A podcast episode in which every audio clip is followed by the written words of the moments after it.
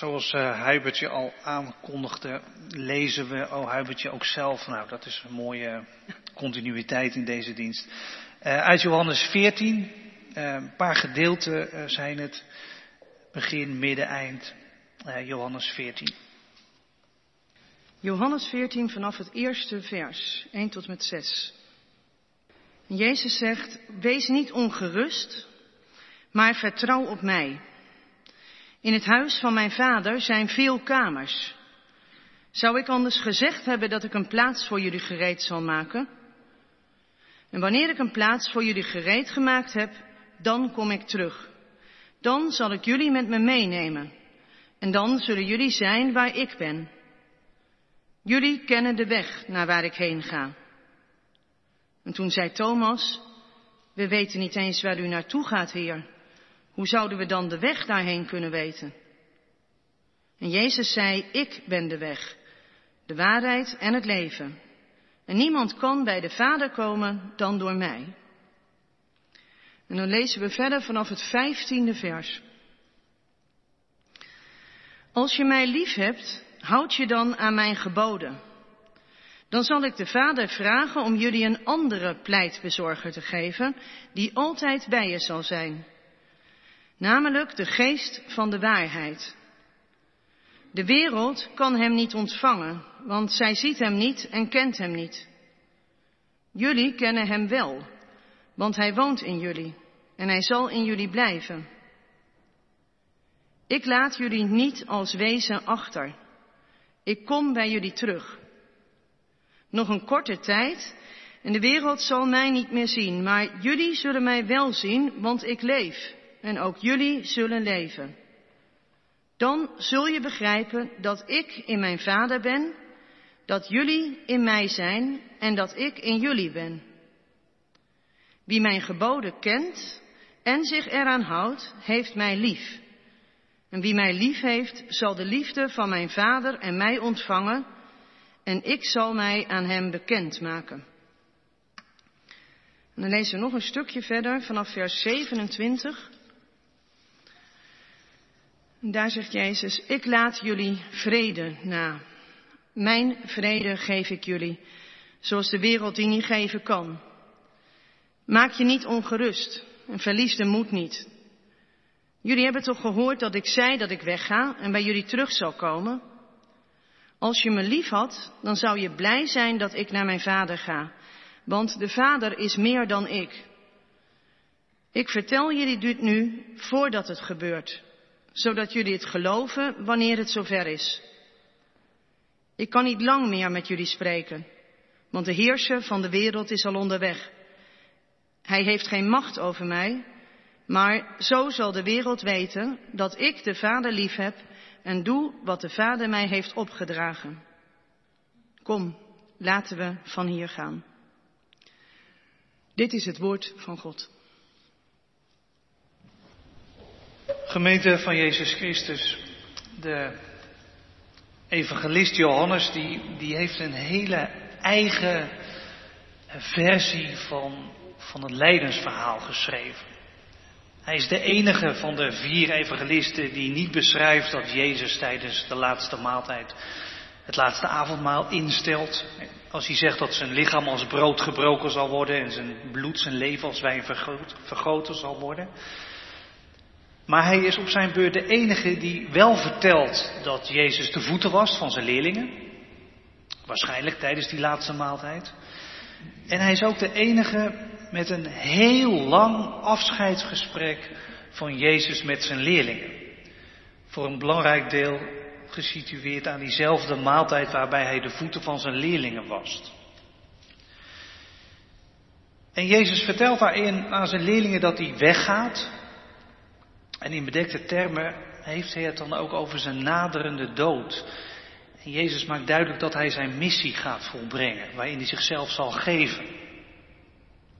En als je dat zo leest, hoofdstuk 14 en, en de hoofdstukken die daar ook nog nakomen, dan zie je dat, dat Jezus er alle nadruk op probeert te leggen dat hij hen niet zomaar zal achterlaten, verweest. En dat hij in de toekomst wel zal zijn. Hij gaat weg, maar hij zal er toch zijn. Maar de leerlingen die, die blijven echt haken bij dat weggaan waar Jezus het over heeft. En dat komen, daar, daar begrijpen ze niet zoveel van. En ze worden bang en ongerust. Ze stellen daar vragen over. In dit uh, gedeelte van het gesprek krijgt Jezus vier vragen over dat weggaan en hoe dat nou zit. Nou ja, voor hen zou ook alles instorten als Jezus zou weggaan. Zeker als dat weggaan betekent doodgaan. En daar verwijst Jezus telkens naar. Alles zou instorten. De hoop die ze hadden dat er met Jezus echt dingen zouden veranderen, positief, in hun leven, in de maatschappij, in de wereld. Blijde vermoeden zou weggaan dat Jezus iets nieuws zou laten beginnen. En dat met Jezus hun leven een, een doel had gekregen, een missie, een toekomst. Het zou instorten. En naast de hoop die zou instorten, zou ook de liefde doven. De liefde die ze van Jezus ervaren. Zijn, zijn intense betrokkenheid op hem.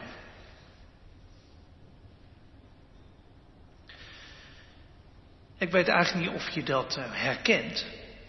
Dat, dat als Jezus er niet zou zijn, dat alles voor jou zou instorten. Dat voor jou ook het licht van de hoop zou verdwijnen. En het licht van de liefde als Jezus zou verdwijnen. Of heb je eigenlijk niet zo'n band met Jezus dat je, dat je hem ontzettend zou missen als die er niet zou zijn?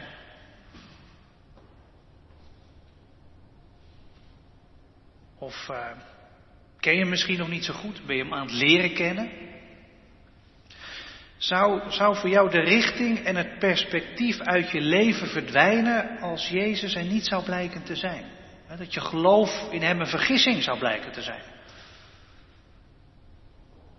Misschien denk je dat ook wel eens.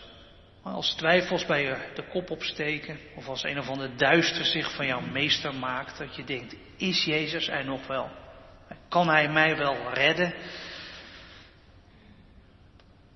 Als Jezus verdwijnt, dan dooft het licht en dan blijf je verweest achter met het duister. In dit evangelie is duisternis ook echt een thema. Duisternis en licht. Het eerste hoofdstuk van Johannes begint er direct al mee. Het licht schijnt in de duisternis en de duisternis heeft het niet in haar macht gekregen. Er is een conflict tussen licht en donker. Jezus die het licht is. En het donker in de wereld. Een gevecht.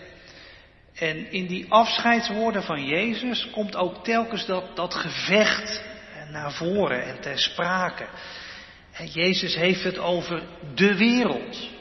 Daarmee bedoelt hij de wereld in negatieve zin, die niets van God moet hebben, die niets van Jezus moet hebben, die van Jezus af wil. De wereld die ook niets van zijn leerlingen moet hebben.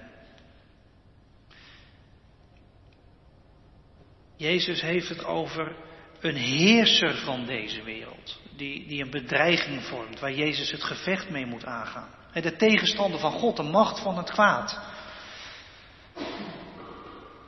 En in die gesprekken van Jezus aan het einde van zijn leven met zijn leerlingen, doet Jezus eigenlijk één grote poging om zijn leerlingen gerust te stellen. Wees niet ongerust, zegt Jezus, 14 vers 1, maar vertrouw op God en mij. En aan het eind, in vers 27, het zegt hij dat nog een keertje, wees niet ongerust, ik check even of het klopt. Ja, vers 27, daar zegt Jezus dat weer. Wees niet ongerust, verlies de moed niet. En beide keren dat woord ongerust, eigenlijk, eigenlijk schrijft Johannes dat Jezus zegt, Laat je hart niet door elkaar schudden. Laat je hart niet shaken, zal ik maar zeggen.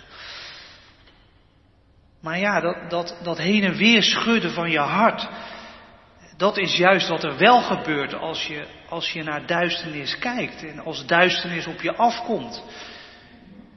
Juist dat heen en weer gegooid worden in je hart, dat doet die heerser van deze wereld met je hart. En soms slaat de schrik je om het hart als, Als de macht van het duister bij je opdoemt in je leven. Als, als de dood binnenvalt. Bij iemand van wie je ziels veel houdt of, of bij jouzelf.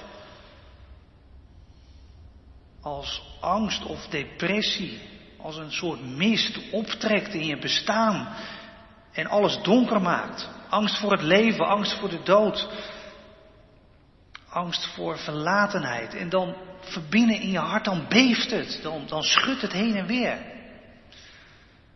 Dat doet de macht van de duisternis, de heerser van deze wereld. En die heerser, die, die heeft in de wereld ook zijn medestanders. Duivels geweld, duivels egoïsme, duivelse slimmigheidjes om in te spelen op, op de angst en het, het, het wantrouwen van mensen, zodat mensen en landen tegen elkaar worden uitgespeeld. Haat die groeit in de wereld, macht die misbruikt wordt. En je ziet het om je heen, je, ziet het in je krant als je zit te lezen. Het duister van de heerser van deze wereld. In de massamoorden in Tigray bijvoorbeeld, in Ethiopië. Of, of in die slopende oorlog in Jemen. Daar zie je de heerser van deze wereld. Je ziet het in het, in het vervolgen van christenen.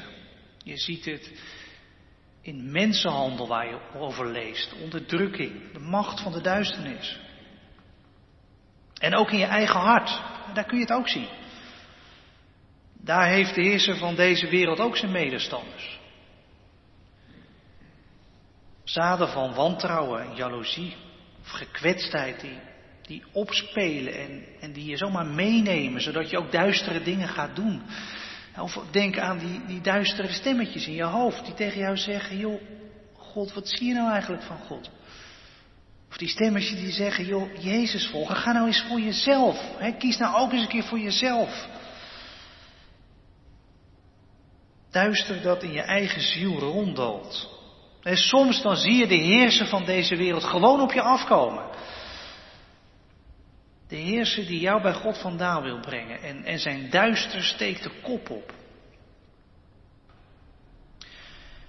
Maar weet je, dat is dus niet nieuw. Dat is precies wat Jezus ook allemaal op zich af ziet komen. Hij vat dat samen in, in, in vers 30. Dan zegt hij, de heerser van deze wereld, die is al onderweg. Ik, ik zie hem op me afkomen, zegt Jezus. En Jezus is daar bang voor. Maar net als wij. Hij zal daar kopje onderin gaan, in het duister. Jezus zegt wel tegen zijn leerlingen, laat je hart niet heen en weer geschud worden. Maar zijn eigen hart wordt ook heen en weer geschud. In hoofdstuk 12 zegt Jezus, ik ben doodsbang, vers 27. En in het Grieks staat daar datzelfde woord heen en weer schudden, wat Jezus ook gebruikt voor zijn leerlingen. Jezus ziel wordt heen en weer geschud. En zelfs nog bij die maaltijd hè, zegt hij, ik ben diep bedroefd. En in het Grieks staat daar weer dat woord heen en weer geschudden. Ik word heen en weer geschud in mijn geest, zegt Jezus. Jezus, onze Heer, Hij weet echt precies wat dat is. Hè, met, die, met die onrust en die angst die de heerser van deze wereld in je oproept. Angst voor het duister. Hij kent dat gevoel als je het op je af ziet komen en, en het je overspoelt. Jezus weet dat. Maar zegt Jezus erachteraan in, in vers 30, 14 vers 30, de heerser van deze wereld, hij heeft geen macht over mij, zegt Jezus. Hij heeft niets in mij, staat er letterlijk. Hij bezit niets in mij, hij bezit mijn hart niet. In hoofdstuk 12 zegt Jezus, de heerser van deze wereld, die zal er uitgegooid worden. Naar buiten, zegt Jezus. De wereld uitgegooid worden. Die heerser heeft geen macht. Niet over Jezus, uiteindelijk niet. En dus ook niet over jou en mij die bij Jezus horen.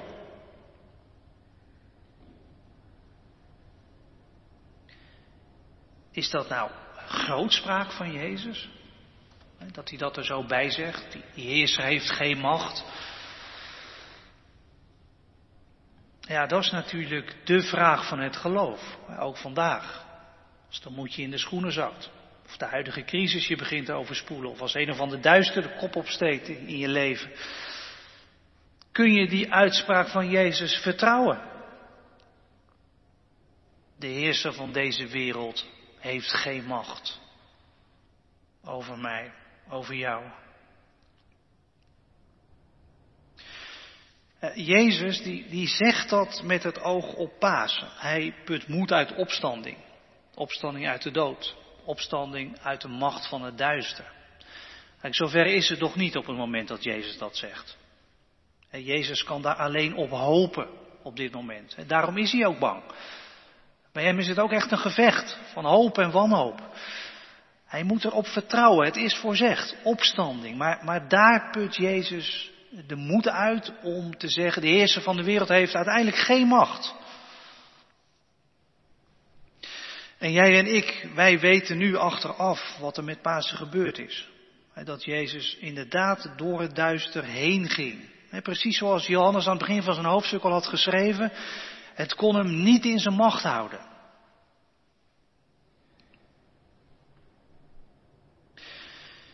En vandaag is het eh, zondag Laetare, zo heet deze zondag. Dat gaat over blij zijn.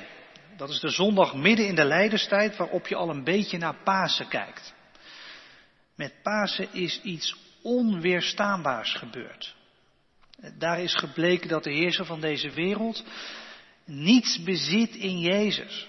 En ook niet in jou, die bij Jezus hoort. Hij bezit ook jouw hart niet, dat zo kan beven en schudden. En hij heeft niet het laatste woord in deze wereld. En dat is wat Jezus vandaag met dat gesprek met zijn leerlingen ook bij jou wil laten doordringen. Die heerser van deze wereld heeft niet het laatste woord.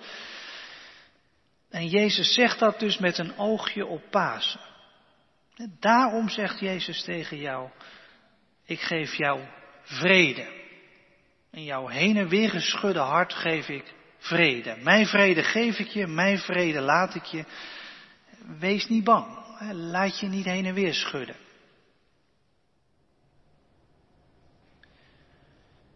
Die vrede van Jezus, wat, wat is dat voor iets? Rust, heelheid. Jezus zegt, het is niet de vrede zoals de wereld die heeft en de wereld die geeft. De vrede van onze wereld, die, die is anders. Dat, dat is ja, een soort gefixte gebrokenheid, zal ik maar zeggen. De vrede van deze wereld is, is zo snel mogelijk iets proberen op te lossen met alle middelen die we hebben. Het is heel vaak symptoombestrijding en, en een oplossing van, van de waan van, deze, van de dag. Vanuit een soort illusie dat alles maakbaar is. En het blijft ook niet. Wij, mensen komen zelf ook niet zoveel verder dan, dan symptomen bestrijden. Als wij heelheid zoeken. Wij kunnen niet bij de wortel van, van het duister. Maar de vrede van Jezus is, is anders. Dat gaat ook over heelheid van gebrokenheid.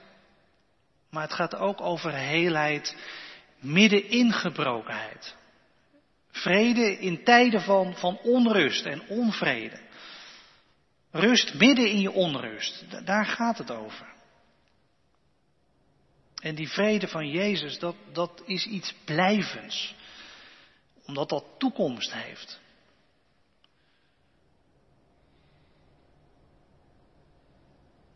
Die vrede van Jezus, dat, dat is zo blijvend en, en zo vol toekomst, omdat Jezus met die vrede eh, zijn eigen aanwezigheid bedoelt. Bij jou, vandaag, in jouw hart, bij jou thuis. Als jij achter je schermpje zit. De aanwezigheid van Jezus. Ja, dat is in, in dit hoofdstuk 14 een best, uh, best een ingewikkeld uh, iets eigenlijk. Jezus heeft het hele tijd over weggaan en komen. Weggaan en komen. Weggaan en toch aanwezig zijn. En het is zo ingewikkeld omdat dat Jezus er heel verhuld over praat, maar ook omdat Jezus eigenlijk drie verschillende momenten van weggaan en komen eh, samenvat en bij elkaar neemt. Ik, ik zal het heel kort en krachtig samenvatten. Eh, als je, als je iets meer achtergrond wil, dan moet je me eventjes een mailtje sturen. Eh, ik heb thuis allemaal notities gemaakt op een A5'je, hoe dat nou zit met dat weggaan en dat komen van Jezus. Dus voor meer achtergrond mail me eventjes. Maar laat ik er dit over zeggen nu. Jezus heeft het over drie verschillende vormen van gaan en komen. Drie keer zijn aanwezigheid. Jezus heeft het over weggaan in de dood en terugkomen in de opstanding. En als dat gebeurt in de dagen van Pasen, dan gaat het ook over vrede, over aanwezigheid. Vrede, zei u, zegt Jezus dan. Jezus heeft het ook over weggaan naar de Vader en terugkomen in, in, in de persoon van een andere pleitbezorger, de geest. De geest van God, dat is de geest van Jezus. Dat is ook aanwezigheid van Jezus. Aanwezigheid van Jezus diep van binnen. En dat is na hemelvaart, na Pinksteren, dat is nu. Aanwezigheid van Jezus door de geest, diep van binnen. De vrede van Jezus in zijn aanwezigheid diep in je leven. En, en als derde eh, is er ook nog weggaan naar de Vader en terugkomen om de leerlingen in het Vaderhuis te brengen. Dat komt nog. Dat is toekomst. Dat is ook vrede. Dat komt er nog aan. Maar nu leven wij dus in deze wereld met alle gebrokenheid, met een crisis, met onrust in je hart soms. Met vrede van Jezus, de vrede van de aanwezigheid in de geest van binnen. Die zie je niet, zegt Jezus. Maar die merk je wel. Die, die ken je, zegt Jezus. Het, het is een aanwezigheid die Jezus met de term wonen uitlegt. Het heeft eigenlijk iets heel intiems, die vrede van Jezus, die aanwezigheid van Jezus. Het is dat je bij elkaar van binnen woont. Jezus zegt, ik, ik ben in de Vader en, en jij, leerling van me, jij bent in mij, zegt Jezus, en ik ben in jou. Ik, ik woon in jou. Jij woont bij mij en ik woon bij jou. Wij, wij wonen bij elkaar. Onze bestaan, beide bestaanden zijn verweven, zegt Jezus tegen je. Mijn bestaan en jouw bestaan. En weet je, dat, dat houdt je overeind. Dat, dat is vrede. Vandaag. En dat houdt de heerser van deze wereld in toom. Jezus houdt de heerser van deze wereld in toom. Ook bij jou. Ook in jouw leven. Midden in alle verwarring. Hij geeft je vergeving, een nieuw begin, een nieuwe toekomst. Het is niet zichtbaar, zei ik. Maar dat is niet helemaal waar. Jezus zegt het, je kunt het niet zien, maar, maar eigenlijk is het toch wel zichtbaar. Je ziet er iets van, je ziet het effect. Je ziet het effect in liefde, zegt Jezus. Mijn aanwezigheid, mijn vrede in jouw leven, je ziet daar een effect van. Gods liefde, Jezus liefde vult jou, want, want Hij woont in jou, beïnvloedt jou. En daarom zegt Jezus, kun je en moet je elkaar liefhebben. En, en aan dat liefhebben zie je telkens, hé, hey, hey, dat, is, dat is de vrede van Jezus. Daar zie ik iets van, van Jezus in mijn, lief, in mijn leven. Doordat ik lief heb, doordat ik liefde krijg van Hem, toch zichtbaar. Dus broeders en zusters, leef in het licht van Jezus. Leef in de liefde van Jezus. Hij is jouw Heer. Niet de heerser van deze wereld. Die heeft wel heel veel invloed. Maar die is niet jouw Heer. Jezus is jouw Heer. De Heer van deze wereld. En Hij zegt tegen jou vandaag. Mijn vrede laat ik je. Mijn vrede geef ik je. Wees niet bang. Amen.